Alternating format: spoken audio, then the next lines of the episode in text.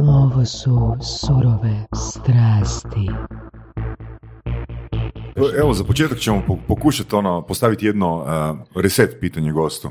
Jesi li u zadnjih, prije nego te predstavimo, jesi li u zadnjih deset godina zabrio u neku zabludu? Tan, tan, tan. Hm? Da si onak dugo, dugo, ono, tipa par mjeseci da, si bio u nekoj zabludi i gurao si to. U smjeru, pa moram priznat da ne. Ne, mada, znaš, u, u mom poslu čovjek vrlo brzo modificira trajektoriju, tako da čim nešto ide u krivom smjeru, onda ovaj uh, popravljaš, tako da ja jesam tvrdoglavi, guram u jednom, ali do sad se još nije pokazao krivi. Eto, svaka čast. Ja mislim da sam onak Bove. 69 puta ili više. Vora se, ko nam je današnji gost? Današnji gost, uh, Gordon Lauc, uh, profesor, uh, najpoznatiji po tome, bar se meni čini s obzirom u pojavljivanju medijima, po istraživanjima u području produljenja vijeka života. Ja sam dobro rekao. Je, i s tim da moramo naglasiti što je naše služitelje posebno interesira i poduzetnik. I poduzetnik. Da, dobro, ja bih to malo drugačije definirao. Zapravo možda u medije najviše izlazi taj dio o nekakvom životnom vijeku, starosti, jer je to ljudima zanimljivo. uh Ali ja bih rekao da ono što se mi bavimo, bavimo se uh, traženjem biomarkera u personaliziranoj medicini i fokusiramo se na glikane. Odlično. A prvo mjesto gdje smo pronašli primjenu je baš ta biološka dob produljenje života i zato je to najviše u medijima. Jako ja ne bi to definirao kao moj prvi fokus. S tim da, mislim da bi bilo dobro da pojasnimo što je to personalizirana medicina za početak. Dobro. Znači, to je ono što mi, kad gledamo ljude oko sebe, mi vidimo da su oni različiti. I mi znamo da su ljudi različiti, da neki jedu više, neki jedu manje, neki mogu čitav dan ništa ne jesti, neki mogu spavati 4 sata, drugi mogu spavati, moraju spavati 8 sati da funkcioniraju. Ali kad dođete doktoru, doktor to ne zna, doktor to ne vidi i medicina tretira svakog od nas kao primjerkom vrste homo sapiens. Svi smo jednaki, svi smo liječeni na isti način, u najboljem slučaju nas e, liječe po kilogramu dozu lijeka, a to je zapravo krivo. I zbog toga u današnjoj medicini ono što je praktično priznata činjenica od novih pametnih lijekova svega oko trećina ljudi koji ih dobiju će imati nekakvu korist. Znači dvije trećine ljudi dajemo krive lijekove. I ono što smo mi svi svjesni toga, da odemo doktoru pa dobijemo jedan lijek, pa ako ne pomaže dobijemo drugi, pa ako ne pomaže dobijemo treći, a zapravo gubimo vrijeme, dobijamo krive lijekove, trošimo novce. Ideja personalizirane medicine je da se napravi set biomarkera, znači nekakvih molekula koje možete izmjeriti, da kad dođete doktorom izmjerite molekule i na temelju tih biomarkera određuje točno koji tip dijagnoze ili koji tip liječenja čovjek treba dobiti. Mm. Tako da u pravom trenutku dobije pravi lijek. Da li se ti biomarkeri odnose na uh, razne, razne biološke komponente u, u čovjeku, u živom biću općenito ili samo recimo na genetski dio koda? Znači, biomarker pojam obuhvaća bilo koji tip molekula u osobi koju mjerite. Najveći broj biomarkera danas je, su genski biomarkeri. Zato što je gene daleko, na, daleko najlekše mjeriti, oni su nešto što se ne mijenja, znači jedan put odredite neki svoj polimorfizam, to je činjenica koja vas određuje čitav život. I na tome se radi istraživanja već desetljećima. S tim što moja istraživanja u mom laboratoriju su fokusirane na jednu drugu grupu molekula koje se nazivaju glikani, ali isto služe u isto svrhu. uh glikani su što? To je teško pitanje. znači, mislim, to je pitanje koje je teško i jednostavno objasniti. Znači, možemo reći ovako, glikani su jedne od četiri temeljnih klasa molekula koje imamo u prirodi. Nukleinske kiseline, proteini, lipidi i glikani. I pred stotinja godina sve četiri klase su bile podjednako istraživane i podjednako smo znali o njima i recimo zapravo čak prvi biomarker u personaliziranoj medicini su glikani, a to su krvne grupe. Krvne grupe su po svojoj kemijskoj strukturi glikani, što već preko sto godina znamo da odredite čovjeku krvnu grupu prije nego što mu date transfuziju. No, glikani su po svojoj strukturi puno kompleksniji od DNA i proteina, zato što su i DNA i proteini linearne molekule. Znači, samo napišete slijed nukleotida ili slijed aminokiseline i znate kemijsku strukturu, dok su glikani razgranate trodimenzionalne molekule koje ne možete tek tako lako odrediti i uh, puno ih je teže u laboratoriju mjeriti i zato su ih ljudi niz godina ignorirali i tek negdje pred deseta godina se počinju zbiljnije istraživati na glikanima. Ok, zašto su ih ignorirali? Samo zbog kompleksnosti ili zbog, pod novca? A, znači, zato što ih je jako teško analizirati, Dobro. potrebni su skupi aparati i jednostavno u tom smjeru nije bilo dovoljno ulagano, jer uh, svi istraživači u biti biraju nekakvu lakši put, a gledati gene je daleko lakši put nego gledati glikane. I vjerojatno popularniji s obzirom da je u javnosti dosta ono, geni su kao pojam nekakvog ono sa vrhunca biomedicine, jel? Pa to vam je relativan pojam. Jer ja Da, se čisto sjećam, PR, čisto- sjećam se perioda od prije 20 godina kad to nije bilo toliko popularno i gdje su zapravo u biti TV serije, one forenzičke TV serije su zapravo najviše tu, Mhm. tu DNA analizu DNA uvele u ono svakodnevni život. Tako da to je, da, u ovom trenutnom kratkom odsječku u vremenu geni su ono o čemu najviše ljudi razmišljaju. Da.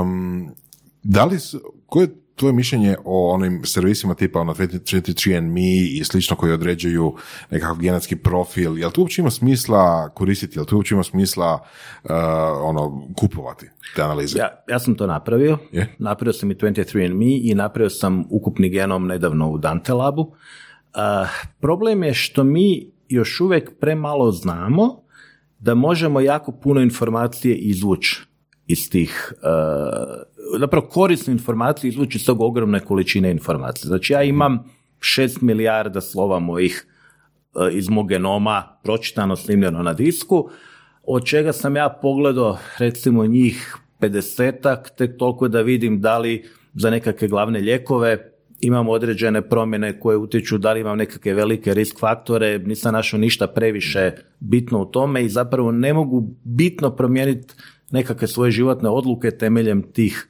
genetičkih biomarkera.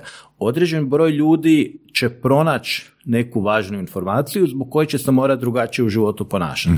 Znate da ne dobija nekakve lijekove, znate da ima bitno veći rizik na nešto drugo, tako da to nije, nije loše za imat, iako um, to je možda još uvijek malo preskupo ako čovjeku baš ne treba. Znači, um, ono, mislim, ja sam iz te struke, pa ne mogu si ne napraviti to, ja sam to morao vidjeti kako izgleda, ali ono što nije loše, recimo danas, ono što recimo baš i mi zapravo u suradnji sa Svetom Katarinom uh, pokrećemo ideju farmakogenomike, gdje se ne bi gledao baš čitav genom, već bi se gledali oni geni koji su ključni za najvažnije lijekove. Pa prije nego što čovjek odluči uzimati neku od klasa lijekova, prvo napravi taj genetički profil da vidi da ne uzima krivi, da ne uzima krivu dozu. I recimo, farmakogenomika je zapravo jedino područje gdje je stvarno ušlo to u rutinsku primjenu da čovjek napravi analizu gena i može odlučiti šta promijeniti na tom području. Zanimljivo. Drugo, drugo to kod pod- nas,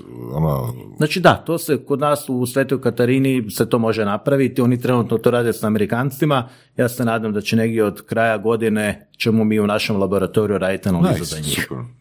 Da, i čak i ideja da naš laboratorij postane centrala za Europu te jedne velike američke firme. Tako da, to je, to je sigurno nešto što je korisno. Znači, drugo područje gdje je genomika jako korisna je kod tumora. To kod nas još nije dovoljno zaživjelo, ali u, u ozbiljnim centrima u svijetu će vam tumor liječiti prema mutacijama koje se u tom tumoru nalaze. I to bitno povećava preživljavanje pacijenata i to je jedno drugo veliko područje koje će vrlo uskoro doći u primjenu. Ima smisla, stvarno ima smisla. Da. Um, kad kažeš recimo da se znate postati veliki regionalni centar od američke firme,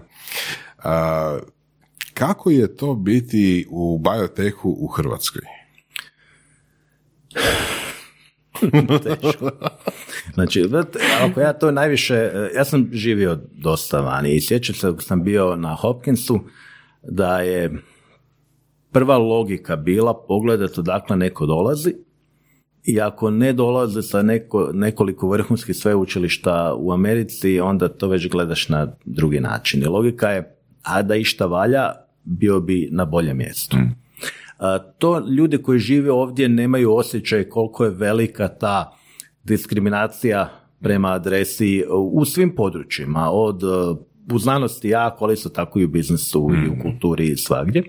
I onda ja to njima pokušam približiti, ok, recimo zamisli da ti sad dođe netko ko je razvio revolucionarnu novu metodu u, ne znam, u Gandhi, u Moldavi ili nešto tako, kako bi mi na to gledali? Ili bi radije kupili isto taj proizvod koji se radi u Londonu mm.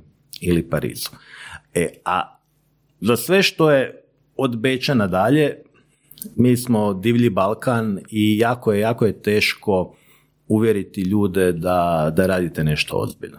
Mi smo na tržištu već 13 godina. E, puno naših partnera je prvo došlo u Zagreb vidjeti da li uopće postojimo, da li taj laboratorij postoji, dalo nam neki mali posao pa malo veći i tek onda kad smo se dokazali smo počeli uh, redovno surađivati, tako da je naš, jedan od naših najvećih problema je, ja to kažem, ono, adres.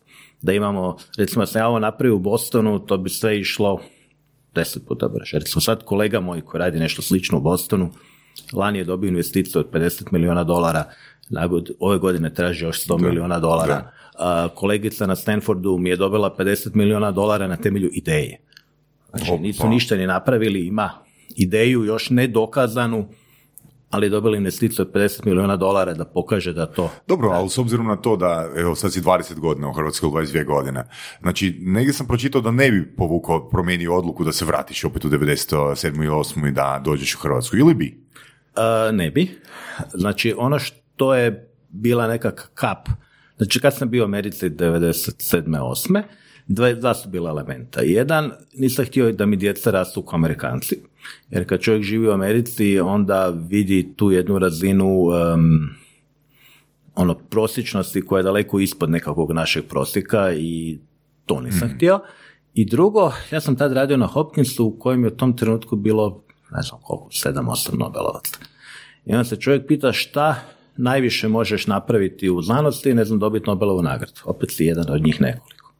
I onda kolega koji je bio jedan od vrhunskih znanstvenika, bio je šef Neuroscience Departmenta, otišao je tražiti povišicu.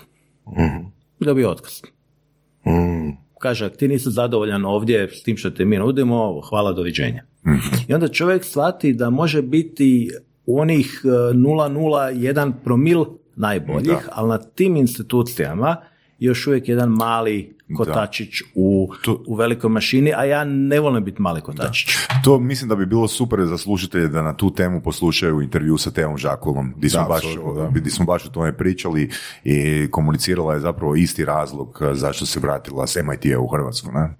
Tako da ono što se meni čini, da znači od kad sam se vratio ja sam ostavio nekakav puno dublji trag uh u ovom društvu nego što bi ikad mogao napraviti tamo. Mhm. Jer prvo, znači u svakom, za Ameriku kažu da je otvoreno društvo, ali je do jedne razine.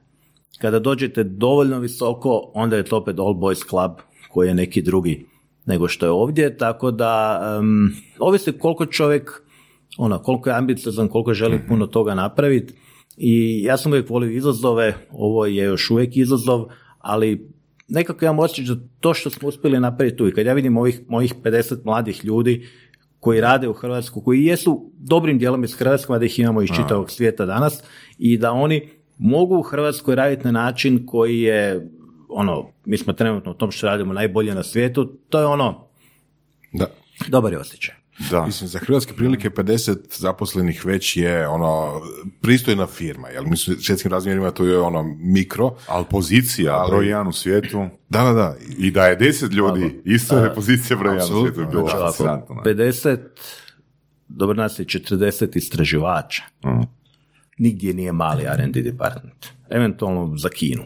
Recimo imam prijatelja u Kini koji vodi svoj mali department od 500 ljudi. Mhm. Ali mi smo čak u ovom području i najveća istraživačka grupa u svijetu. U području? Glikobiologije.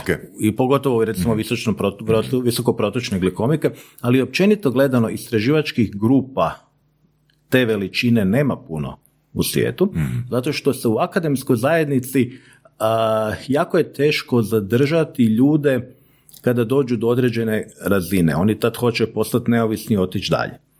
A ovdje je situacija da je ovo praktično privatni istraživački institut. Oni nemaju potrebu tražiti negdje druga mjesta u svojoj karijeri, jer znaju da mogu ovdje napredovati. I mi imamo nekakav dogovor da je ideja Genosa kao firme, da je to mjesto gdje svi mi možemo ostvariti svoje potencijale i svako od njih ako ima neku želju, ne znam, baviti se više biznisom, baviti se više znanošću, može to napraviti unutar kuće. Tako da ja imam fantastične ljude koji su sa mnom već i preko 10 godina i nemaju namjeru otići. Da. E sad, tu je pitanje ono, jedna, jedna stvar koju sam pročitao, znači ti si zapravo na dan prijemnog odlučio što ćeš studirati, jel tako? A, Pa, ne, ni- dobro, A- blizu, ali ali- opet je ono srednja građevinska škola. Da, ja- ja to, sam- to, to, to, me, to me baš začudilo. Ovako, prvo čovjek se mora vratiti u to doba, tada nije bilo gimnazije. Dobro? Znači, ja sam mogao bit, birati da li da idem za suradnika u nastavi ili da idem za geometra. A ta škola je imala dobru matematiku. Znači, ja sam recimo čak sa tom srednjom, što bi se danas zvalo strukovnom školom, ja sam redovno išao na republička natjecanja iz uh, matematike i bio sam apsolutno al pari onih koji su bili u uh, onom što je nekad bilo gimnazija, što je danas gimnazija, ali tad je to bio centar usmjerenog obrazovanja. Tako da je iz današnje perspektive zvuči jako egzotično, ali ja sam tad kad sam birao koju ću srednju školu, bila je zapravo srednja medicinska ili srednja građevinska. Ovaj centar usmjerenog obrazovanja mi uopće nije bio nešto o čemu sam Da. razmišljao, jer bilo je drugo vrijeme. Da. E sad, mislim, E, u- e, e, prijemni. Znači, ja sam, ja sam pisao prijemni i matematiku i biologiju. I oba dva sam upisao. Ja sam zapravo morao odlučiti nakon što sam bio primljen na oba dva fakulteta uh, kamo ću otići. I nekakva logika mi je bila da će u nekakvoj biologiji, molekularnoj biologiji tada, da je zapravo to nešto što je stvar budućnosti. A da je matematika nešto da kad pogledaš unazad vidjet ćeš da ne znam da je to Gauss napravio ili uh, da je to je nešto što se ne mijenja, a da je biologija struka koja strašno raste i razvija se i bila je to dobra odluka jer uh, stvarno je se dogodila ta biotehnološka revolucija koju još nismo vidjeli 80-ih kad sam počeo studirati, ali danas stvarno živimo u doba biotehnološke revolucije. Da, to je stvarno dobra odluka, jer pokazalo se s vremenom da danas je bioteh toliko razvijen i toliko raširen da postoje čak i ono bioteh hakeri koji u vlastitoj garaži rade fantastične stvari. Neki dan sam baš gledao na YouTube-u, jedan, uh, mislim da je Britanac ili tako nešto, sad ne znam jel, koliko to ima uopće, uh, da li to stoji što on kaže, ali on je bio haker, ima nekakav problem sa osjetljivosti na mlijeko, znači na, laktozu i napravio sam sebi gene therapy za ili olakšanje simptoma ili nešto što mu je pomoglo. Uglavnom, poanta je bila da je to napravio u garaži. Sad, nisam kompetentan da kažem jel to stvarno tako ide ili ne, ali samo činjenica da ima ljudi na YouTube-u koji pričaju o tome kako rade svoje gene therapy, ono, gensku terapiju je ono SF. Da, ovako, gene therapy je jako ovaj, eh, in, ali opet s druge strane jako opasna stvar, zato što, em, znači, kad sam ja počeo predavati studentima, to je bilo 97. Tada sam počinjao predavanja, evo za 10 godina ćemo kupiti tabletu u kojem ćemo mijenjati naše gene. Evo, tada je prošlo 20 i nešto godina i sad kažem, za 10 godina nećemo kupiti tu tabletu. Jer smo puno više toga naučili šta je prepreka da bi se to moglo napraviti, nego što smo tad znali. Jer to je, to je jedan standardni fenomen da što više znaš o nečemu, shvatiš da je tvoje neznanje još puno veće. A kad znaš malo, onda misliš da znaš puno. I tako da mi smo 90-ih znali malo o genima, pa smo mislili, eh, to ćemo tek tako promijeniti. Danas smo shvatili da je priča ipak puno kompleksnija, da gene therapy nije baš iza ugla, ali da je to definitivno, to će doći jednog dana, ali morat ćemo razviti puno bolje alate i baš jedan od velikih problema je ono s čim smo počeli personalizirana medicina, jer alat kojeg razvijemo da radi u meni, vas može ubiti. Da. I to je ono što se dogodilo uh, 2002. ako dobro pamtim, da su neki od ljudi koji su primili eksperimentalnu terapiju umrli od nje. Znači da je nešto što je trebao biti lijek je na kraju ubilo čovjeka i to je, to je veliki problem. koliko je uopće izgledno da će se pojaviti taj SF, da ono, sa pilulom koja mijenja gene. Ja, zapravo, da li mijenja gene ili ekspresiju gena? Ajmo prvo to znači, nije u laboratoriju mi možemo promijeniti bilo koji gen. uh To nije problem. Okay. Problem je što u čovjeku postoji 10 na 13 stanica. Znači, vi ne možete promijeniti gen u jednoj od tih stanica, morate promijeniti svih 10 na 13 i tu je najveći logistički problem. Znači, kako mhm. uvesti alat koji može promijeniti gen u baš svaku našu stanicu da promijenimo čitav genom. A druga varijanta o kojoj se danas isto puno priča je ta promjena ekspresije gena. Znači, mhm. ekspresija gena znači da li je određeni gen aktivan ili nije aktivan. I tu se recimo razvijaju različiti zanimljivi, sad su recimo CRISPR alati moderni, mhm, mhm. gdje je ideja ako i napravim nešto donekle krivo, privremeno je. Znači, kao što većina današnjih lijekova znamo da i koriste i šteta u isto vrijeme, pa birate dozu. Ako promijenite gen i napravite štetu, ne možete vratiti. Hmm. Ali ako promijenite ekspresiju gena i vidite da baš ne funkcionira, onda možete ga tunat malo dole ili gore. Tako da je vjerojatnije je da ćemo prije mijenjati ekspresiju pojedinih gena, nego što ćemo baš ih moći editirati. Pogotovo ako se radi o nekakvim krvnim stanicama, to je relativno lako za napraviti. Je to ono za deset godina opet ili dobro, nema šanse? Znači ovako, u laboratoriju se to radi. Aha. Znači, najveći je problem kako takve stvari dovesti na razinu nečeg što se smije primijeniti u čovjeku. Danas postoje eksperimentalne terapije koje se koriste za sad još uvijek samo ljudima sa terminalnim fazama karcinoma ili nešto tako jer još uvijek nisu dovoljno ispitane, ali to se danas radi. Recimo uzeti nekakve stanice, preprogramirati ih, vratiti, to se radi. Nekakve nedostatke pokušati riješiti, to se radi. To je sve još uvijek više manje na razini eksperimentalne terapije, ali to se sve više i više radi. Koje su šanse da se tako nešto radi u Hrvatskoj? Pa nije to toliko teško za napraviti. Znači, tehnologija postoji, Uh, već je problem nekakve financijske čitave te konstrukcije, jer uh, mislim, to su vam terapije koje koštaju po par miliona dolara po pacijentu po terapiji i mm. to u ovakav nekakav sustav kod nas uvest nije, nije tako lako, tako da nisam previše optimističan jer e, s druge strane, kad pogledate Ameriku, u Americi će se to raditi u jedan, dva ili tri centra. Znači, bit će još uvijek stotine gradova u Americi koji to ne rade. Tako da mi se ne možemo uspoređivati sa naših e, par velikih kliničkih centara sa nekim najboljim centrima u Americi, tako da... A s čim se možemo uspoređivati?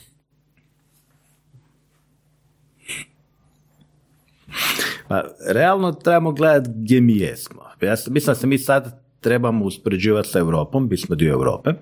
Znači, ja mislim da bilo kakve usporedbe naše sa nečim što nije dio Europske unije su promašene. A ono što je tužno što smo mi na dnu Europe, ali uh, realno ono što bi mi trebali imati aspiraciju, ne znam, ja bi uvijek prvo pogledao Austriju i rekao, ok, mi smo bili dio jedne države, zašto je Beč danas toliko drugačiji od Zagreba, ako nije bio toliko drugačiji prije sto godina, malo više od sto godina. Tako da ja mislim da naše aspiracije moraju biti da pokušamo što više juriti za ostatkom Europe i napraviti ovo što je napravila drugi dio istočne Europe, gdje jedna Češka, Estonija su danas puno razvijenije države u Hrvatske, što nije bilo prije 20 godina. Da. Kako to utječe na poslovni dio priče, jel? Pretpostavljam da za laboratorije treba i puno opreme koja je skupa, znači osim što morate privući znanstvenike koji su neki ono, vjerojatno i stranci i, i sve, um, da li, da li mislim, osim čisto ono banalne financijske, da li tu, i tu postoji nekakvih drugih problema? Znači ja sam tu imao zapravo puno sreće da kada smo pokrenuli priču sa laboratorijem u Genasu, koji je zapravo prvo napravljen kao mali forenzički laboratorij koji je trebao biti komercijalni laboratorij. Ovaj, uh, tada se pojavila ideja u Europi da europski istraživački projekti žele financirati istraživanje u malim firmama. To je bilo u FP7 programu koji je, kad smo prvi smo projekt dobili 2010. 2011. I tad je zapravo Genos uspio dobiti nekoliko velikih istraživačkih projekata, nekoliko milijuna eura od kojih smo i kupili opremu i zaposlili prve ljude. I kad jedanput se uhoda takav sustav, kad imate opremu, kad imate ljude, onda na to lagano nadograđivati. I danas mi više manje kad napišemo neki projekt, uglavnom ga i dobijemo. Tako da većina toga što se događa u Genosu su istraživanja na nekakvim istraživačkim projektima koji onda plaćaju i ljude i opremu. A mi paralelno, zahvaljujući tome što imamo ljude i neku opremu, razvijamo i taj komercijalni dio gdje rezultate naših istraživanja prebacujemo u nekakve konkretne proizvode koje ljudima mogu koristiti ili samo imamo ono što se zove uslužna analiza, znači ako neki drugi istraživači žele analizirati to što mi možemo, oni ne mogu, onda oni nama subkontraktiraju taj posao i onda to radimo okay. mi.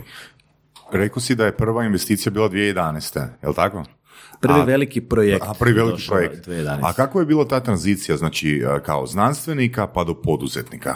Jel bi rekao da si cijelo vrijeme zapravo bio poduzetan, pa je onda jednostavno si otvorio firmu kad 2007. godine ili si morao učiti o tom znači, dijelu? Ja, ja sam u prvom redu znanstvenik.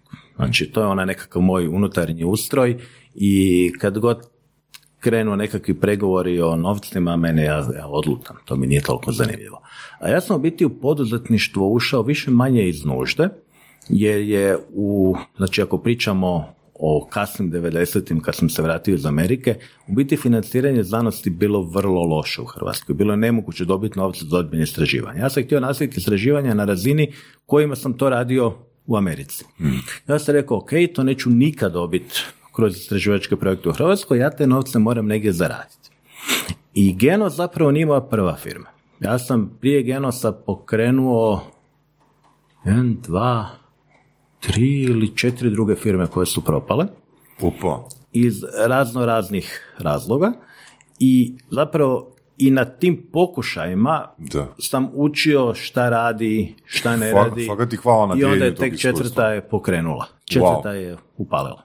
Sad, wow. hoćeš možemo proći šta je bio problem u kojoj. Da, da, da, da, da, da bilo, mislim da je to baš sadržaj za surove strasti. Znači, recimo, prva, prva, prva moja ideja kako pokrenuti biznis je bila, znači, vodio sam u to doba forenzički DNA laboratorij, to je bilo na fakultetu u Osijeku i mi smo identificirali žrtve rata. I kad smo odradili taj najveći dio posla, kad smo više manje sve, sva tijela koja su bila dostupna analizirali, ja sam rekao, dobro, kako mi svoje znanje možemo iskoristiti da napravimo nešto korisno. I recimo, palo mi na pamet, ha, bilo bi super da uvedemo sljedivost hrane. Znači, da čovjek može otići u restoran, napraviti analizu na šnitli koju jede i da kaže sa koje farme to je definitivno rano vrijeme za tu ideju. Znači, to smo htjeli, tu firmu sam ja pokrenuo 2002. treće godine. A nas su zatvorili u početku. Znači, zatvorili da, tko? Da, zatvorili su nas na minimalnim tehničkim uvjetima, jednostavno ih nisu dali i rekli su nećete to raditi. To je nešto što mi ne želimo imati u ovoj državi. A sad je ok, dobro. Znači, e, ono što ne smijem raditi, ne smijem raditi nešto što ugrožava tuđe interese. Jer ovo je očigledno mm. ugrožavalo interes. Zapravo, tad Na razini poljoprivrede ili... Tad je zapravo najveći biznis bio uh, uzeti poticaje za tov. Uvedete, uvezete junicu, uzmete poticaje i izvezete u Italiji.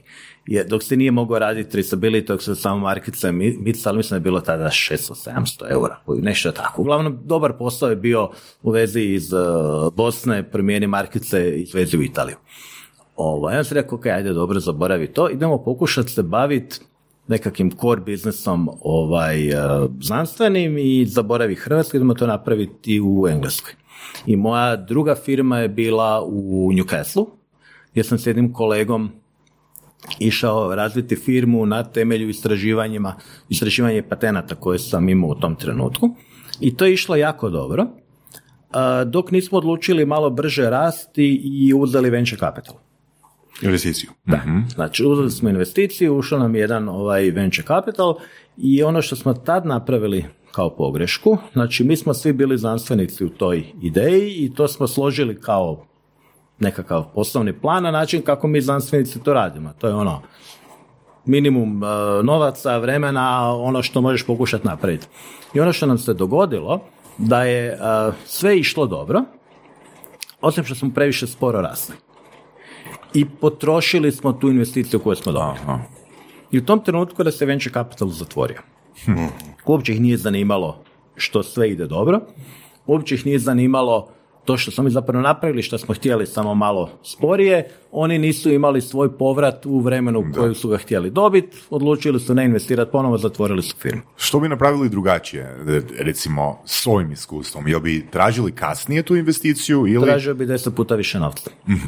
Znači, mi smo tada razmišljali da je bitno napraviti projekt što manjim, mhm da ćemo tako vjerojatnije dobiti novce. Što je zapravo krivo. Okay, Evo, totalno se slažem. Ovo, ovo što rade ovi moji prijatelji sad u Americi, ovaj koji je dobio 100 miliona dolara, vjerojatno to može napraviti i sa 10. mm Ali on je tražio 100 da se ne nađe u ovoj nevolji.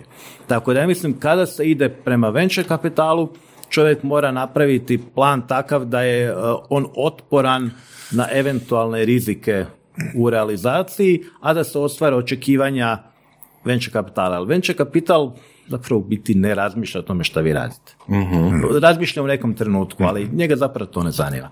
On samo želi imati svoj exit strategy nakon određenog perioda kako će on svoje novce vratiti. Oni svi znaju da će u puno slučajeva izgubiti i ako vide da nešto ne ide, one to stavaju u kategoriju izgubio, prekriže i potope vas. I drugo, venture capital ne voli lifestyle firme.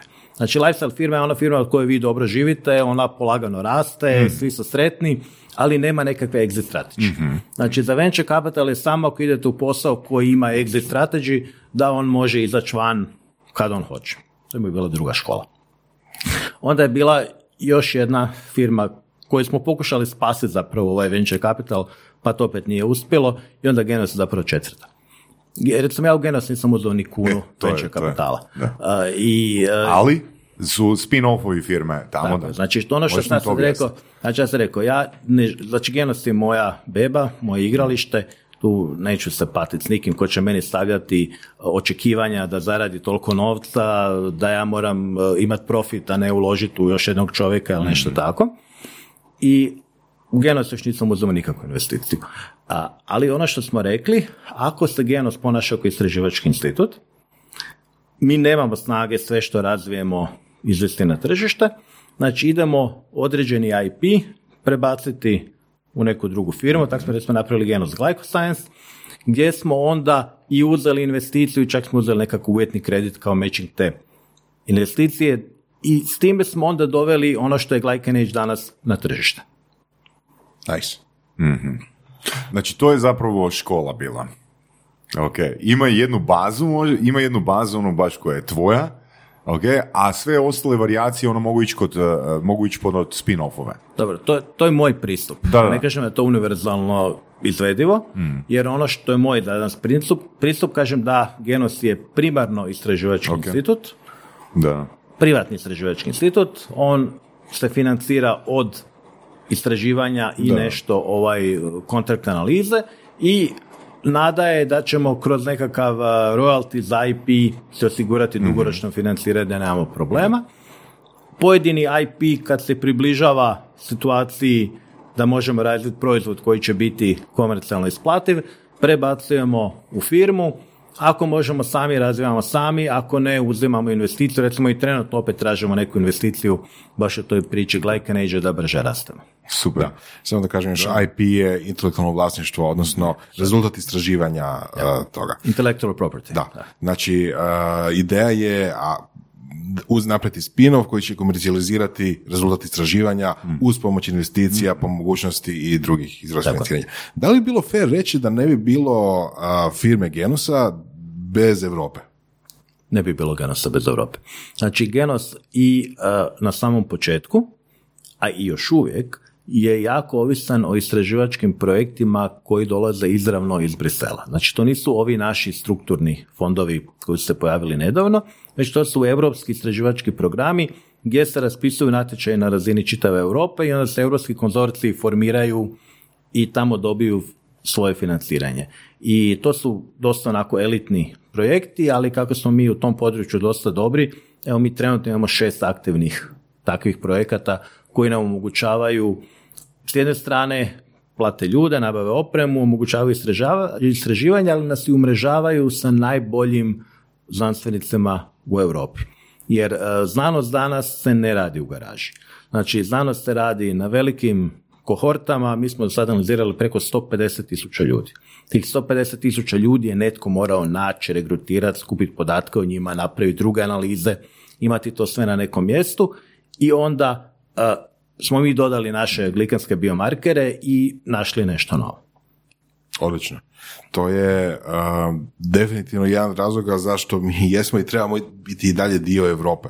Za razliku od onih koji kažu da nemamo nikakve koristi uh, od EU i takvih nekakvih ono, zanimljivih ideja. Pa ja moram priznati da ne razumijem bilo koga ko kaže da bi nam bilo bolje da smo sami nego da smo dio Europe. Apsolutno. Pogotovo što Zapravo, zapravo mogu zamisliti ko ima. Znači, vi kada imate na lokalnoj razini neko ko raspoređuje taj mali lokalni novac, on da on osobnu korist može imati puno veću. Znači, nego kad se ona ekipa sa uzgajanjem jel, grla.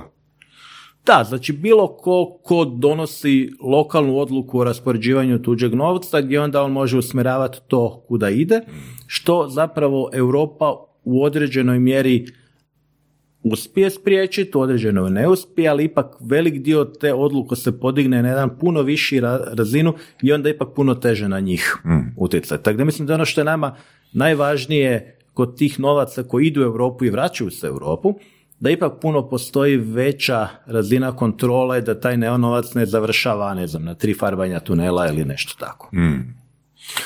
pričali smo pred nekih više od godina dana sa Igorom Rudenom i Voras je dodijelio naslov toj epizodi za igrani znanstvenik. E, znači, ti si rekao da si primarno, da si primarno znanstvenik, a tek onda možda poduzetnik.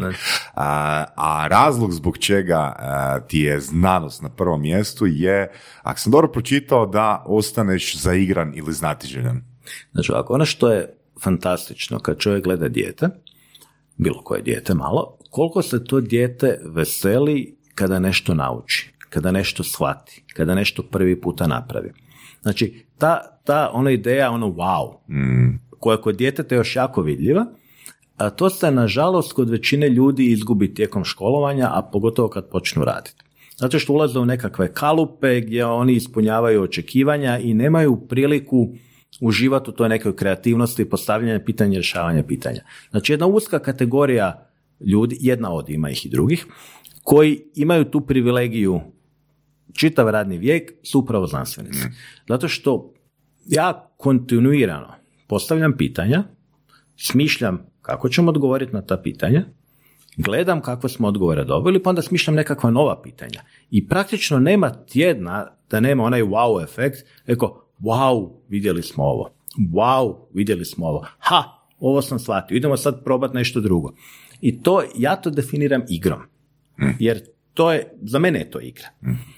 Iako, to igri se vrte veliki novci, to nije ono jeftina igra, ali to je ono, veliki dečki imaju skupe igračke, moja igračka troši 2,5 milijuna eura godišnje da, da se mogu igrat, ali, ovaj, ali to je stvarno privilegija koja je, ja ju ne bi ni za šta promijenio, jer, ne znam, meni već, recimo ja sam i profesor na fakultetu. Uh i tu i tamo mi se zna dogoditi da određeno, određeni seminar moramo odraditi dva do tri puta isti, isti, isti da.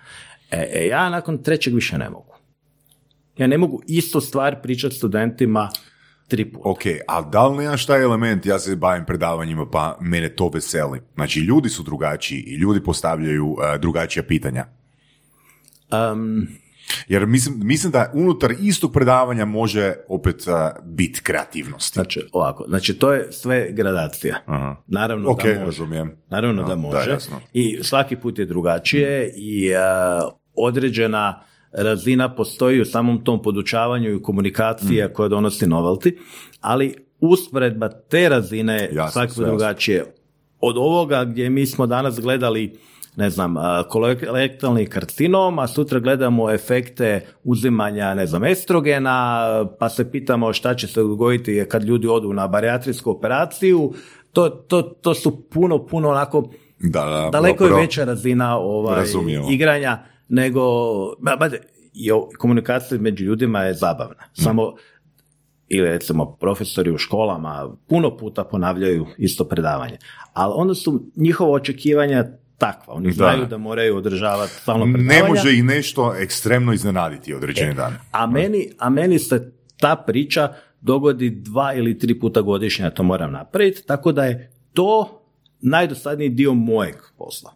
Sam sam htio dati ono usporedno. Znači, čak i ovo nešto što drugi ljudi smatraju Mislim, podučavanje je super. Znači, ljudi koji podučavaju djecu se dobro osjećaju jer podučavaju djecu. A ja kad se spustim samo na razinu običnog podučavanja, meni je to već tlaka jer mi je nedovoljno atraktivno.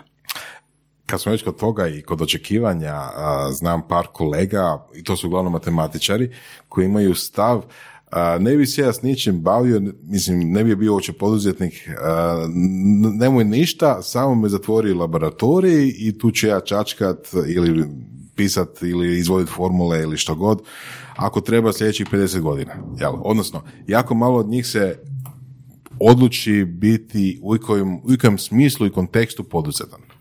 To je zato što matematičar to može. On je to može... jedina razlika?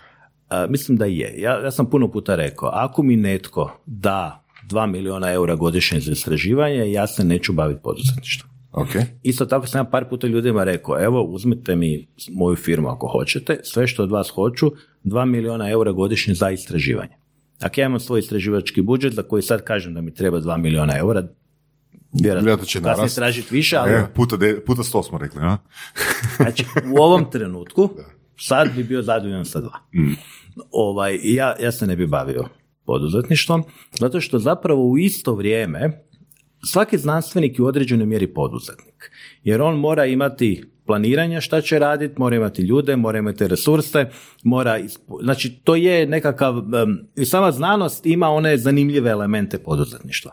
A meni ovaj komercijalni dio zapravo služi da nađem novce za istraživanje. uh Tako da... To je neko kao nužno zlo, u tom smjeru ide.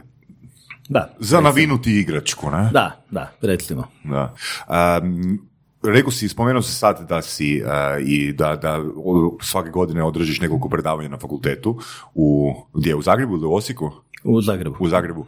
Ali držiš i predavanja i na drugim fakultetima, na e, ili više ne? Ne, znači ovako, ja nisam nikad ni držao predavanja tamo. Nego znači, si bio gostujući pojam, pojam gostujućeg profesora na većini istraživačkih sveučilišta je osoba koja surađuje na istraživanje. Mm-hmm. Jer recimo i kad sam bio na Johns Hopkinsu, tamo imate 2000 uh, nastavnika i 50 studenta godišnje. Tako da većina ljudi koji su na istraživačkim sveučilištima zapravo vrlo rijetko vide studente. Oni imaju titulu profesora jer su na fakultetu, mhm. ali većina toga što oni rade je istraživanja plus poneko predavanje na poslijediplomskom studiju ili nešto tako. Znači ja često održim predavanja na pojedinim fakultetima u svijetu, ali to su ono pozvana predavanja o tome šta radimo. Ja nikad ne ispitujem studente ili nešto tako. Mhm. Tamo, tako da to su više ono, uh, oni to zovu honorary position, počasna pozicija, zapravo više da se oni mogu hvaliti mojim imenom nego što ja imam puno to, od toga. Da, da, jasno. To je nezamislivo u ovim okruženju, mm, recimo 2000, 2000 istraživača na jednom mjestu. Mm. Mislim, da li u Hrvatskoj uopće postoji ta, taj pojam, ta sintagma istraživačkog sveučilišta? Ne. Ne, naše, naše sveučilišta ovaj, su primarno nastavna sveučilišta, mi ih zovemo istraživačkim, ali realno postotak ljudi koji rade istraživanja na nekakvoj vrhunskoj svjetskoj razini je mali, ali ne smijemo zaboraviti da u jednoj Americi e, preko 90% sveučilišta su istraživački jako loše. Ok, da. Tako da Amerika ima onaj Ivy League i onda ima drugu razinu i većina američkih sveučilišta nije ništa bolje u pogledu istraživanja od naših sveučilišta. Mi se uspoređujemo sa najboljima, pa je to... E, ono što kod nas fali, ali zapravo to čak i u čitavoj razini Europe fali, Europa nema gradaciju od loših prema boljim sveučilištima. To recimo Englezi. U Engleskoj se zna da je Oxford i Cambridge su prvi, pa je ne znam Imperial, Edinburgh, mm. je nekakav drugi ovaj rang. U Europi je to jako teško. Vi u Europi na različitim sveučilištima imate nekakve vrhunske znanstvenike grupe, a ostatak može biti jako loš. Jer je problem što smo cijela Europa je rasipkana u male države, i onda ne možete reći sad, ok, pustit ćemo Zagreb da bude loš, a ne znam, grad ćemo napraviti boljim. Tako da, to je veliki problem Europe. Mislim da to je problem možda i kod nas isto, kao ono, svi moraju biti jednaki, isto mora biti financ, mislim, karikiram, znam da nije isto, ali konceptualno isto mora biti financirano i Osijek, i Split, i Rijeka, i Zagreb, kao niko nije bolji, što je bez veze. To je najveći problem kod nas. Znači, kod nas osoba koja radi 12 do 14 sati na dan na fakultetu i bori se protiv vjetrenja da nešto napravi, će imati potpuno jednaku plaću kao osoba koja dođe dva sata tjedno držati svoje predavanje. Da. I čak će ta imati više problema jer u tih 12-14 sati rada na dan će uvijek napraviti nešto, nešto će mhm. preskočiti, zabrljat će, pogriješit će i onda će ga uvijek prozivati da griješi za razliku od onog koji dođe održati svoje predavanje jedan put jedno taj ništa nije pogriješio jer nikad nije došao i tu. A ima istu plaću. I jako je teško, pogotovo mlade ljude, sve više ih je teško motivirati da idu u tom smjeru i zapravo nama se sad na fakultetima javlja problem da mladi ljudi, mladi ljudi odu van još tijekom studija. uh Odu na zadnje godine da. na Erasmus i više se nikad ne vrate i uh, ne, ne, sve učilište nam ne idu u dobrom I koliko je, kakav je onda vaš uh, proces rekrutmenta? Znači, jako je teško ekstrapolirati ono što je situacija kod mene u Genosu sa ostatkom zemlje, zato mhm. što mi smo stvarno vidljivi kako na razini zemlje, tako i globalno i mi stalno imamo pritisak ljudi koji hoće doći k nama. Tako da e, mi ponekad čak niti ne raspisujemo natječaj, imamo toliko kandidata koji su nam se već javili. A kako onda filtrirate? Uglavnom ih probamo. Sve, znači sve molbe koje...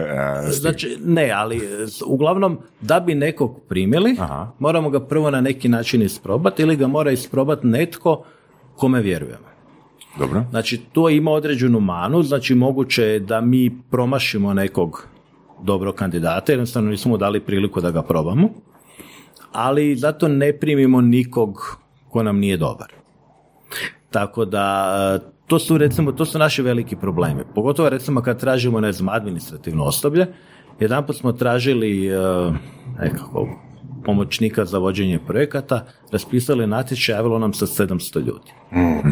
Mi smo tih 700 molbi bacili u smeće jer smo rekli da vrijeme potrebno na evaluaciju tih molbi je veće nego što će ta osoba pridonijeti u sljedećih godinu dana. Mm. Tako da rekli smo mm, zaboravi, idemo tražiti neki drugi način. Neko vrijeme smo čak headhuntere koristili da nađemo mm. nešto, tako da ne, nije, nije, nije lako. To je, to je najveći problem to što smo mi sad već toliko veliki da nismo mali, pa čovjek sve zna, a opet nismo još uvijek toliko veliki pa da imamo, ne znam, profesionalnu HR službu, human resource da. i nešto Ali kad kažeš headhuntali, da li to znači iz drugih istraživačkih centara?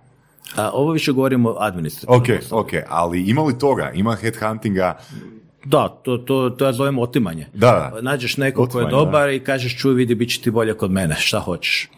A ja to mogu. Zato što ja kao firma mogu dati određene benefite koje e, neke javne institucije ne mogu. Ja sam imao situacije da sam doslovno ljudima otimao nešto što mi je trebalo. Da, to je biznis. Da, to je biznis. Čak i u okviru istraživanja to je uobičajeno više manje.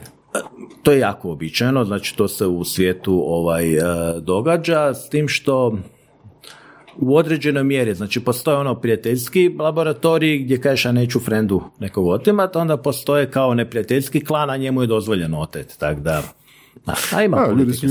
Jesi ikad prijatelju oteo? Ne. Nisi? Ne, a, to je... Prijatelj je prijatelj, a, nećemo prijateljima A jesi ikad iskomunicirao sa prijateljem da imaš namjeru oteti? Um, Odnosno da bih htio rekrutat... Uh... Pa zapravo jedanput sam pokušao pa nisam uspio, uspio moram priznati, jedanput jesam pokušao.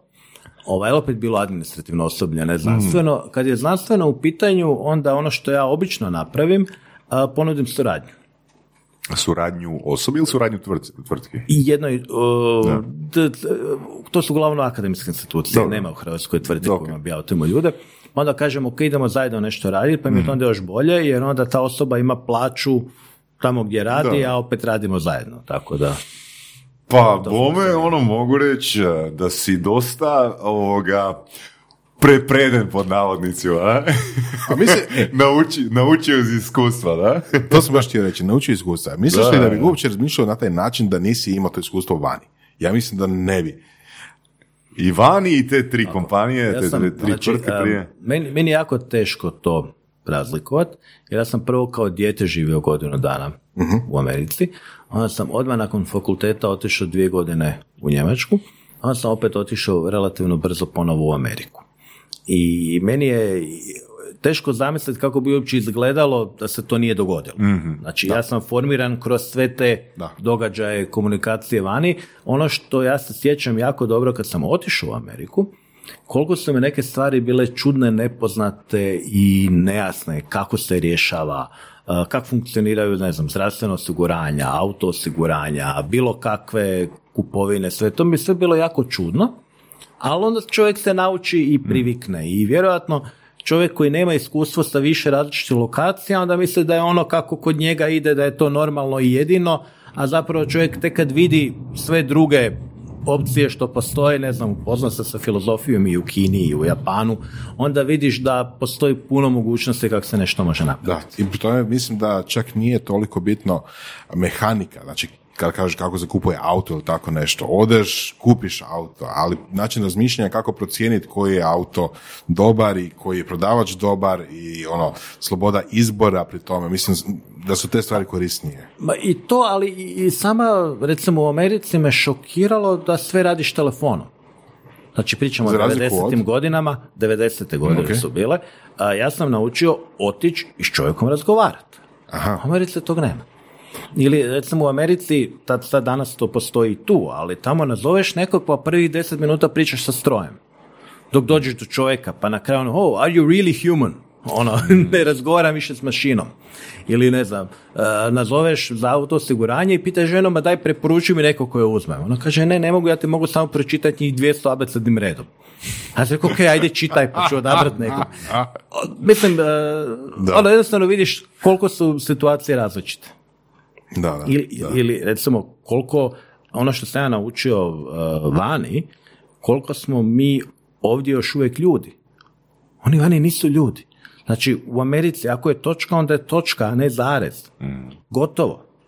Za razliku, recimo tu, evo, prošli vikend, uh, supruga mi je zaboravila osobnu, došli na granici u Neumu, ja kažem, čuj, sorry, evo, ne, zaboravila mi je supruga osobno, šta ćemo sad da se tu negdje okrenemo? Čovjek pogleda, rekao, ma ajde, prođi. ono, Da. i kaže, pa će me pustiti tamo na drugom kraju. Ma, pustit ćete. Znači, opet dođeš tamo. Ja rekao, švercam ženu u, u EU. Ali mislim, čovjek se može, ono, staviti je nekako um, bit iza forme. A, a manje je samo forma, samo pravilo. Ako je točka, je točka. A vidiš, je čudno da jedan znanstvenik eh, na takav način komunicira o tome. Biti i forum. Ne znam. Znači, Ono, ja, nije jedan plus jedan jednako dva, nego ta ljudskost je fleksibilnost. Je problem? Sva pravila koje postoje su donijeli neki ljudi na temelju nekakvih znanja koje su imali u tom trenutku. Ili interesa. ili interesa koje čak ne možemo ni razumjeti koji su bili tada. I a, ako, ako neko postojeće pravilo ne, ne, ne podnosi temeljni test logike, znači ako nešto nije logično, ako nešto nije razumno, a ne možeš insistirati na tom pravilu.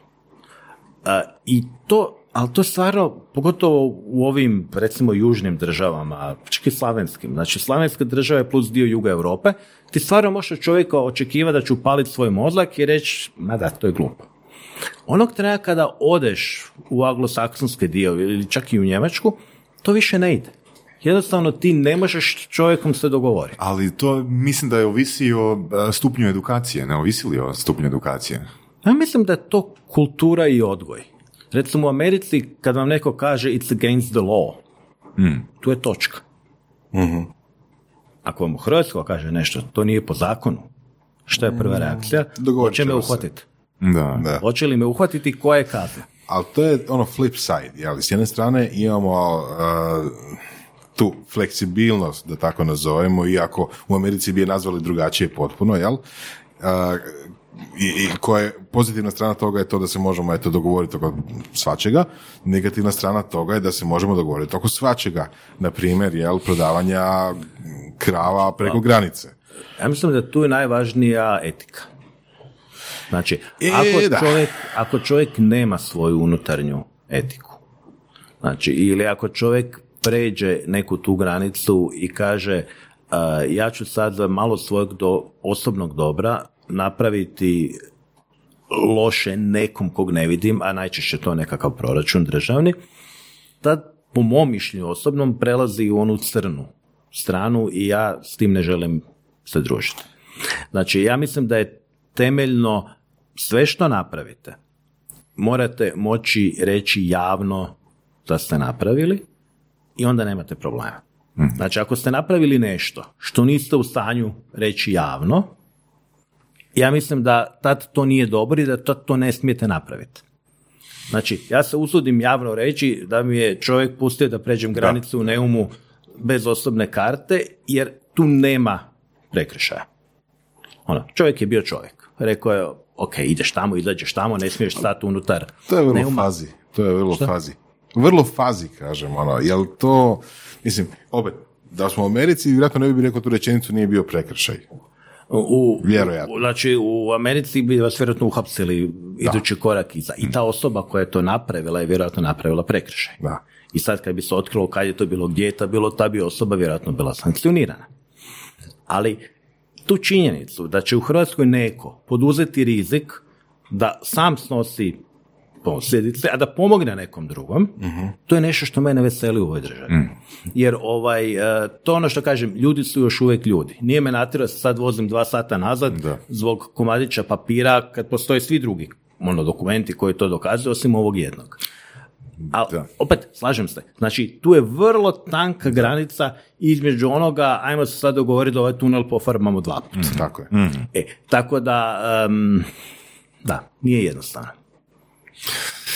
Da, nije jednostavno. I mene su pustili na Slovenskoj. A jel? U povrtku iz... eh, jer smo ostavili... Koji, koji su ovo kriminalci? Da, stvarno, na, svim, Katastrofa. sve okolne države su krimi, Ka- kako, kriminalne, će, ka- kako ćemo mi u Europu, jel? A, da ne kažemo Ameriku. Da. A, Erasmus je jako dobra stvar. A, rekao si da je veliki problem po tebi da se ljudi ne vraćaju sa Erasmusa, jel? Am, čuo sam od par ljudi teoriju da je a, recimo ova kriza super stvar za Hrvatsku zato što bi se moglo jako puno ljudi jako naglo vratiti nazad sa iskustvima koji su imali tim drugim zemljama. I onda da bi se moglo dogoditi da ljudi kažu, e pa znaš, ono, ja sam živio pet godina, ne znam gdje je Londonu, e pa nećemo više ovako. To, to vrlo vjerojatno je tako. Znači, ja eh, nisam rekao da je Erasmus loša stvar. Ja kažem da je naš problem što nam je teže naći ljude. Ja nisam od onih koji misle da eh, ljudi ne trebaju ići van. Ja mislim za te ljude je jako dobro što su otišli van, njima će biti jako dobro što su vani, puno više toga će naučiti. E, a na nama koji smo ovdje je obaveza da stvorimo situaciju da se oni žele vratiti.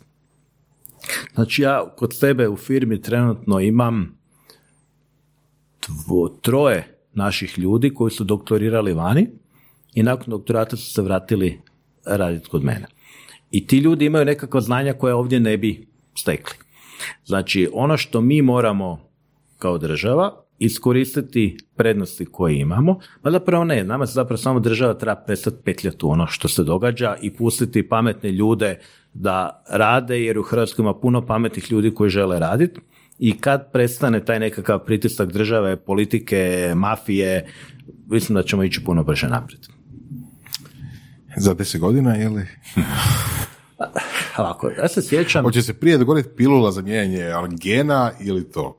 Ja mislim da smo mi zapravo, um, ljudi imaju jako selektivno pamćenje. Ja se jako dobro sjećam da prije ni 20 godina je bilo sasvim uobičajeno podmititi policajca kad te zaustavi. A to u Hrvatskoj više niko neće pokušati, niti će neko pokušati tako nešto tražiti. A, znači mi idemo jednim dobrim tempom naprijed prema nekakvoj normalnijoj državi i kod nas više nije ni teško osnovati firmu ili pokrenuti neki posao, to stvarno više nije teško. Mi još imamo problema sa, ne znam, previsokim ovim porezima, nedefiniranim uh, zakonima, pa uvijek si u nekom prekršaju i sad ti pošalju inspekciju kad hoće kome. Tu recimo problemi postoje ali ja mislim da mi stvarno idemo napred. I da god kaže da Hrvatska ne ide napred, ne znam, ili se ne sjeća kak je to bilo ili je to ono politička agenda. Mislim da, da ljudima smeta, mislim meni osobno smeta, počeći od sebe, što idemo napred da, ali jako sporo. Jel, znaš, ono, mislim, ok, to je nestrpljivost, to je ono, ono, hoću sutra rezultat, ali, znaš, ono, svijet ne čeka bez obzira što mi trebamo doseći razinu koje je nekakav, na primjer, uzmemo čisto, čisto banalno primjer, europski prosjek čini danas, ali taj europski prosjek za godinu dana će biti više. A mi nećemo doći za godinu dana ni ono što je jel, europski prosjek danas. Tu, tu, tu su stvari jako, jako relativne. Znači, s jedne strane mi možemo reći da je jedan od naših najvećih problema turizam, zato što jako puno ljudi od njega dobro živi da ne mora ništa raditi. mm I onda imamo situaciju da imamo puno ljudi koji ne žele ništa raditi jer mu je dovoljno to što ima da može cijele dane provoditi na kavama i biti mu je dobro. Ovaj, a s druge strane nas opet čovjek pita a kamo mi to želimo ići, ali ako je njemu tako dobro, mm pa nek mu je dobro. Tako da ja mislim da ono što treba omogućiti da ljudi koji žele puno raditi da mogu i da im od toga bude dobro. Na neki način osigurati javne servise koji funkcioniraju da možeš otići doktoru da, da ćeš dobiti nekakvu odgovarajuću ovaj, skrb koju trebaš dobiti i, i da država ne pravi problema. Jer ja mislim da realno kad čovjek gleda kako mi živimo i kako žive ljudi ovaj, u drugim zemljama, ja tu statistika ne pokazuje realno stanje. Jer e, ta nekakva kvaliteta života ovdje, e, mi puno više trošimo nego što se to vidi na papiru. Tako da, ja stvarno ne mislim da ovdje je tako loše. I ima puno ljudi kojima je teško, to, to, ne, to nema... Ali ima i svugdje. Da, i ovaj, ali za količinu posla koji mi radimo. Mm, da, da. Mislim, ko u Hrvatskoj ima dva posla? Ili za uh, količinu slobodnog vremena kojeg mi imamo. Znači, to se htio reći, ko u Hrvatskoj radi dva, tri mm, posla. Znači, u Americi je normalno da ljudi koji nemaju nekako vrhunsko obrazovanje dobar posao, da bi mogli preživjeti, mm. će raditi dva ili tri posla. Radit će ono 12 sati na dan, svaki dan, da bi mogli preživjeti. Što nije naročito dobro. Nije, ja ne kažem da je to dobro, ali ja kažem da uh, to znači da kod nas nije lošije nego tamo. Znači ovi naši koji se žale da nema dovoljno veliku plaću da može živjeti od svoje plaće, niko od njih neće raditi još pola radnog vremena pa da, da. zaradi se više. Da. I može preživjeti bez da to radi. Hmm. U Americi ne može jer će ga poslije da umre. Tako da, ne znam, ja nisam previše pesimističan kako su stvari trenutno ovdje. Možda ja jesam ditačan od onih nekakvih uh, naj, naj, naj um, ljudima kojima je najteže, pa možda sam malo... Da. Ono... Ali znaš, ono je tu jedna, jedna, jedan dodatan benefit uh, slobodnog vremena. Znači, netko u Americi da, samo da preživi mora raditi 12 sati dnevno, mora raditi ta tri posla. A netko ovdje koji je nezadovoljan, pa može tih 4 sata uložiti u edukaciju ako želi bolje uvjete. Znaš, znači da bolje se iskoristi to slobodno vrijeme, jel nego ko ima apartmane da ono razmišlja ono kakvu edukaciju sljedećih godinu dana mogu napraviti da mi bude još bolje. Znači, ako to se potpuno slažem, naš temeljni je problem taj još ostatak socijalističkog mišljenja da se netko drugi mora pobrinuti za mene. Ja se sjećam tih godina 80-ih kad ovaj, ne znam, ako je neko ostao slučajno bez stana, taj bi otišao s krevetom pred uh, Banske dvore i rekao riješite mi gdje ću živjeti. To je vaš problem, a ne moj. I mi još uvijek imamo puno tog mentaliteta koji kaže to što je meni dobro, netko drugi je kriv. I niko drugi kriv, ja sam kriv. Nauči, educiraj se, radi dodatno i može se, ni da se ne može. Da. da. što smo u politiku. Jesmo ja bih za kraj se vratio na početak. A počeli smo s tim, sa genosom, sa glikaneđom um, i sa čistom idejom ono, produljenja životnog vijeka, odnosno jel, općenito medicine. Pa što zapravo nekakav korisnik, nekakav potencijalni kupac može očekivati od glikaneđa? Osim da će se preplašiti koliko ima kronoloških godina. Na? Idemo postaviti jedno temeljno pitanje. Znači, ono što svi znaju, znači da nekakvim zdravim životom ćemo živjeti duže i živjet ćemo zdravije. Znači, istraživanja su vrlo jasno pokazala nekoliko temeljnih e, nezdravih e, faktora u životu skraćuje zdravi život za 10 godina. Znači, tjelesna aktivnost, ne previše prehrane, ne pušiti i uh, živjet ćemo 10 godina duže i zdravije. I to ne radimo. Temeljnu stvar što većina ljudi ima, ima više kila. I nas dva nismo daleko od toga. Ovaj, a, a zašto to ne radimo? Zato što ne vidimo efekt. Meni je dobro. Ja kad se pogledam u gledalo, nisam ništa drugačije nego što sam bio jučer.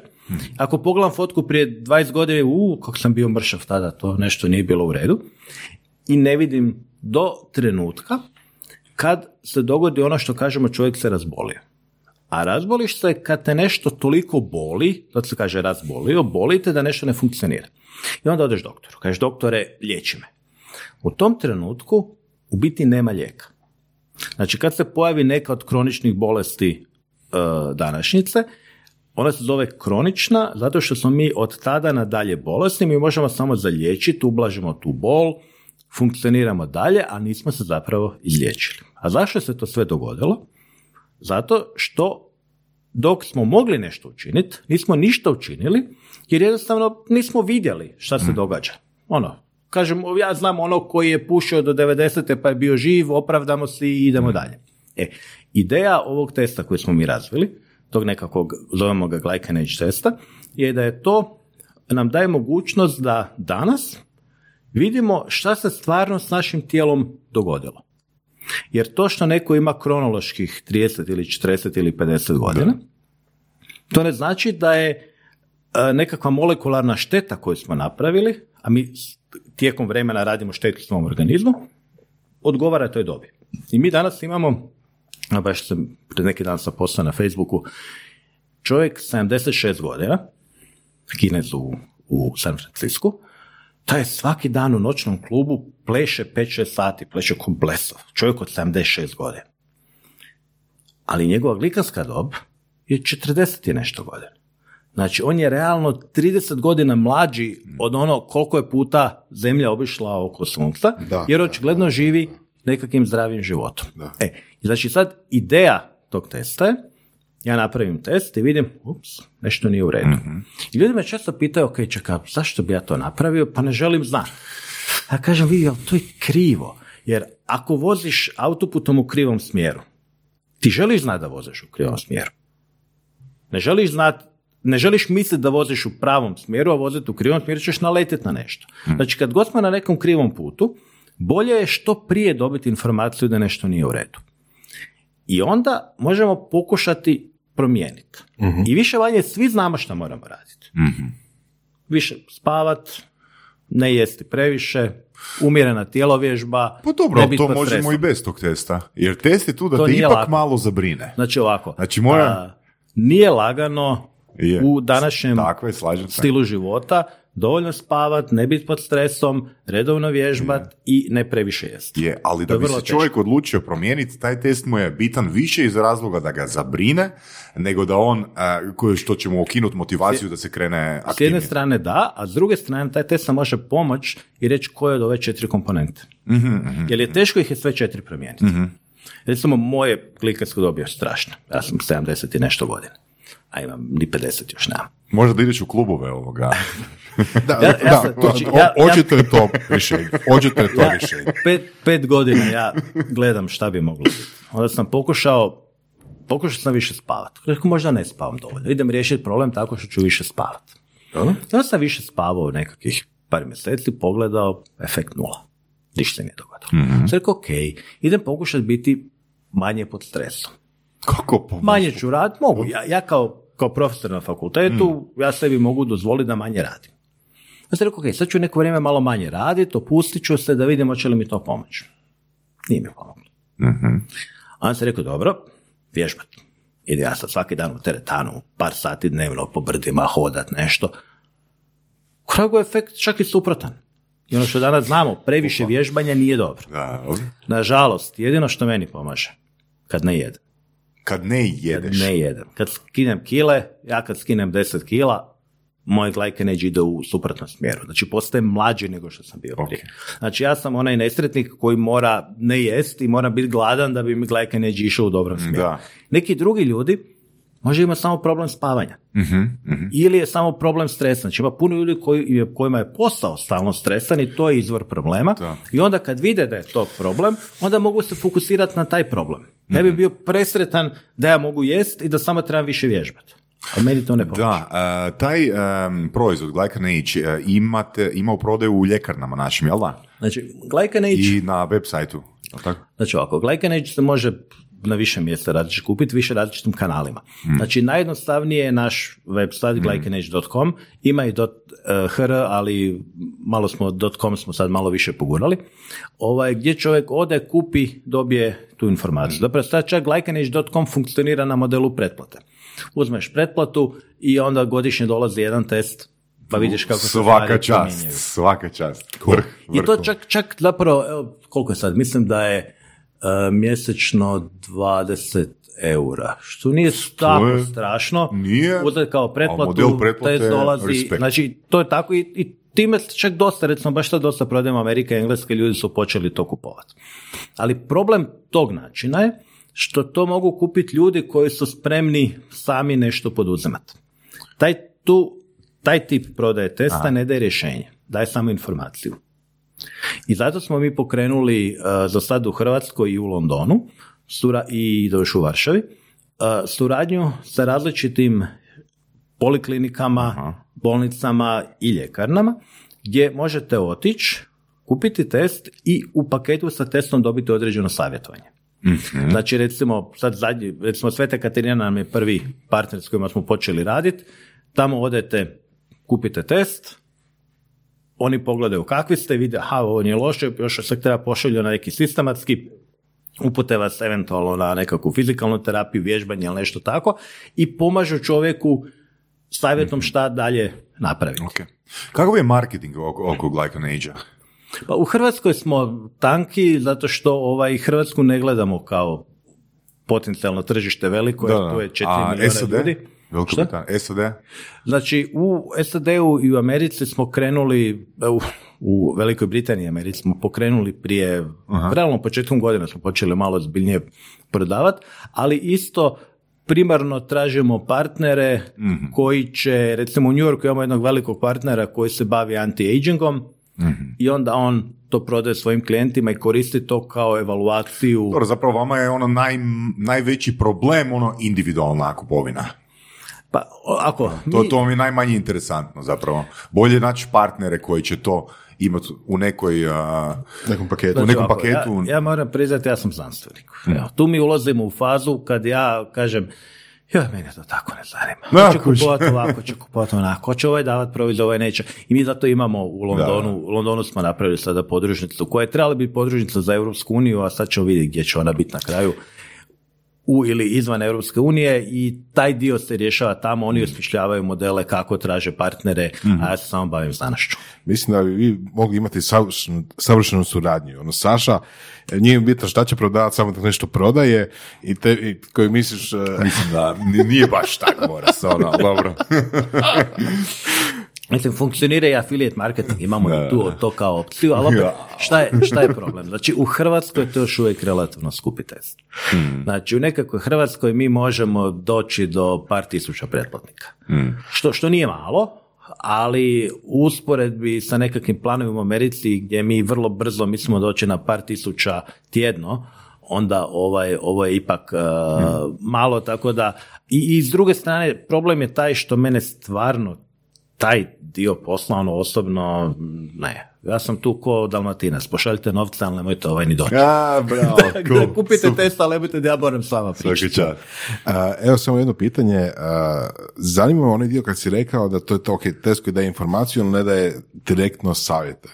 Da li se možda radi i u tom smjeru, jel tipa, ono, tipa kako saznati ono razlike između dvije osobe koji si rekao, jednoj pomaže da manje jede, a druga mora vježbat. Znači ovako, to je odlično pitanje na koje u ovom trenutku još uvijek nema odgovora.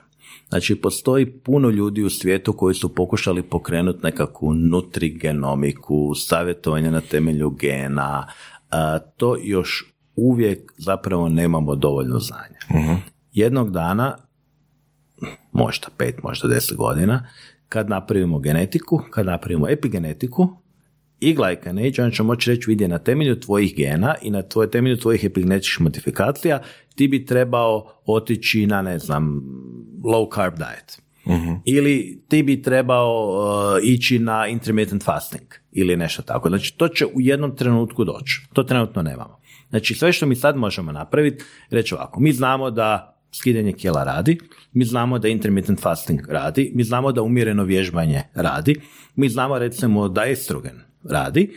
A, probaj, estrogen kao, kao hormon kod žena. Znači, u perimenopauzi sa padom estrogena, specifično za... za žene, da. Ovo je neće muškarcima davati estrogen. Testosteron se igrao, može bi čak i testosteron mogao pomoći. Ili recimo radi hormona rasta, ali to nećete baš davati ljudima. Tako da ima intervencija koje rade.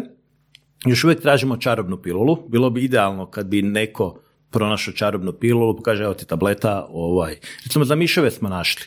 U miševima ako date manozamin, problem je riješen, ali kod čovjeka ne pomaže, čovjek je složeniji od toga. Evo, naslov epizode, zašto ljudi nisu kao miševi? to, to, da jesu, evo ja bi odmah pio malo zamin i problem riješen, ali nažalost nisu. Gordane, fakat ti hvala puno na tvom vremenu, hvala ki si izvojio ono vrijeme, Boras, ono super gosti, ono, baš strastni razgovor, prošli smo puno, puno tema, i baš ono impresivan, impresivan intervju. Hvala ti Gordane. Hvala na poslu, bilo je zabavno. Hvala. Slušali ste podcast Surove strasti. Ako vam se sviđa, lajkajte. Ako se slažete s gostom, komentirajte ili ako se ne slažete. Ako imate pitanja za ovog ili druge goste, pišite nam u komentarima. Šarite nas prijateljima sa sljedećim interesima i čujemo se u sljedećoj epizodi.